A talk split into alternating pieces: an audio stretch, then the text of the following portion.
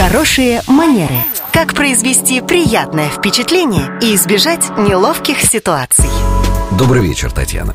Здравствуйте, Александр. Вопрос. Можно ли попасть на спектакль, если спектакль уже начался? После третьего звонка в зал, конечно, входить совершенно не принято.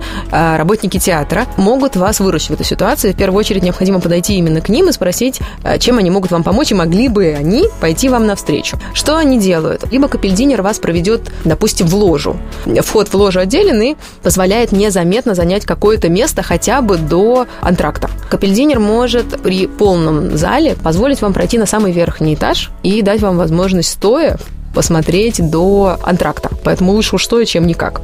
И капельдинеры могут вас запустить в зал, если есть свободными крайние места в рядах. То есть, скорее всего, никогда вам не дадут возможность после начала спектакля пройти в центр ряда, потому что вам придется поднять достаточно много людей, и вы будете всем мешать. Но если есть свободные места, и капельдинер об этом знает, есть большая доля вероятности, что первый акт, ну, если мы говорим, да, о спектакле, вам разрешат посмотреть на каком-то вот крайнем месте, которое э, по минимуму доставит какие-то неудобства всем остальным зрителям. Резюмируя, современный этикет рекомендует запомнить слово «капельдинер», и капельдинер вам поможет в любой ситуации. Капельдинер вам помощь. Спасибо, Татьяна. Вам большое спасибо, Александр. Это была наш эксперт по протоколу этикету Татьяна Баранова. Слушайте по будням в 19.40 в драйв-шоу «Вечерний проспект».